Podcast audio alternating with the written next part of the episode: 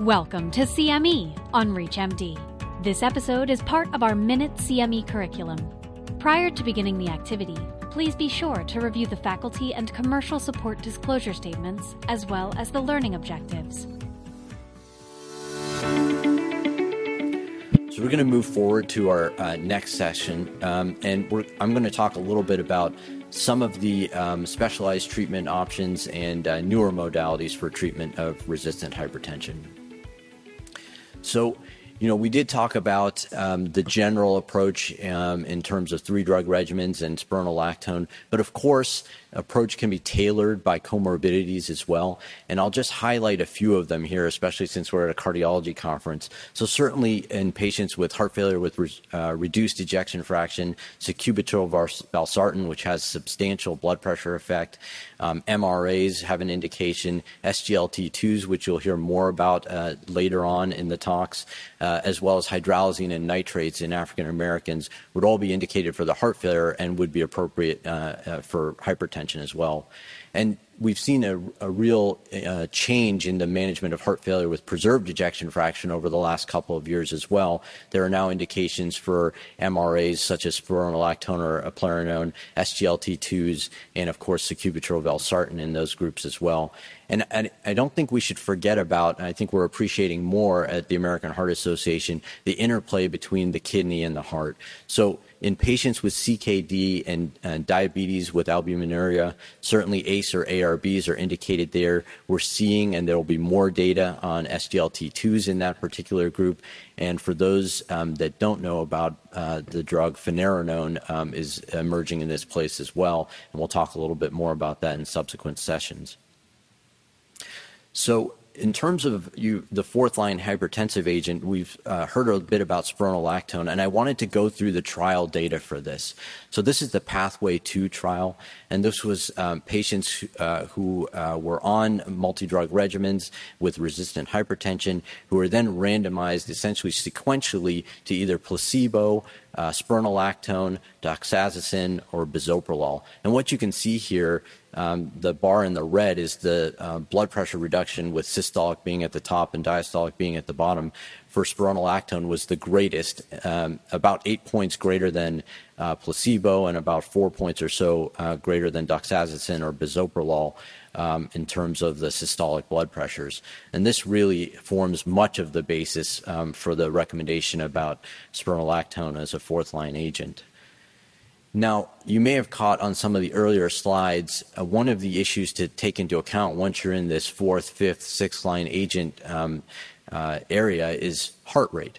So if you have a patient who remains with an elevated heart rate despite being on multiple medications in the course of their antihypertensive therapy, there is rationale to actually try to add agents such as uh, beta blockers to decrease their heart rate. And much of this comes from secondary analyses, and I've uh, presented them here. The first one here is the life study. You can see uh, the graph on the right essentially uh, for risk of new onset heart failure for those patients with a heart rate above 84 while on treatment versus patients below a heart rate below 84. Additionally, heart rate either uh, change or increase of uh, 10, mil, uh, 10 beats per minute or um, just persistence of elevated heart rate were major uh, predictors of adverse outcome in that study. And then, of course, the value study, which is valsartan um, antihypertensive use, a similar sort of thing where they actually looked at uh, quintiles of heart rate while on therapy, and the highest um, quintile of heart rate had the highest uh, risk for the composite adverse outcome of uh, CV death, heart failure hospitalization, non fatal MI, and emergency revascularization. So, again, thinking about heart rate once you're into that fourth or fifth or sixth line uh, therapy area is uh, important. And how about um, fifth and sixth line therapy options? We've heard a little bit earlier about uh, direct vasodilators. I'll just point out hydralazine, especially um, with nitrates uh, in heart failure with reduced ejection fraction in African Americans, has a lot of data uh, in the heart failure space. And then I'll mention here as a sixth uh, line agent or as a last option, as Dr. Bakris would say, uh, minoxidil. Um, this is uh, mentioned in the uh, guidelines and um, can be very effective, but I will say um, it needs to be monitored very carefully. Um, there's certainly a reflex tachycardia that comes with this, so use with a beta blocker is very important. There's volume overload, uh, which often manifests itself as pericardial effusion, and certainly um, there's hair growth. And so um, it's not always wanted hair growth, especially um, in our female um, uh, patients. So moving forward, I want to talk a little bit about device-based therapies for resistant hypertension. And much of the um, pathophysiologic basis for this is based on the fact that there's substantial CNS input or sympathetic activation um, within the pathophysiology of resistant hypertension. And I'll highlight a few trials in this area. So uh, HTN um, was published back in uh, 2015 in the Lancet, and this was about 50 patients in each arm, so randomized to uh, renal denervation versus um, uh, blood pressure control uh, medication. And you can see that there's a substantial decrease in terms of systolic blood pressure Uh, between uh, the two arms with uh, the fa- with it favoring renal denervation. So this was kind of one of the first large studies that was uh, published in this area. And then we'll move forward uh, a few years. Uh, just in the last uh, year or so, the SPYRAL OnMed data, the three-year data, was uh, published. And again, this was around 50-ish patients in uh, both arms.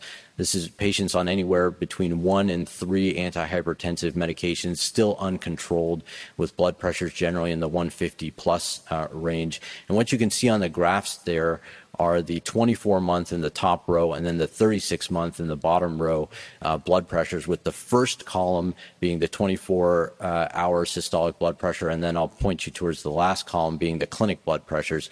And again, a substantial difference in favor of uh, uh, device therapy here um, for these patients with uh, drug resistant or partially drug resistant um, blood pressure.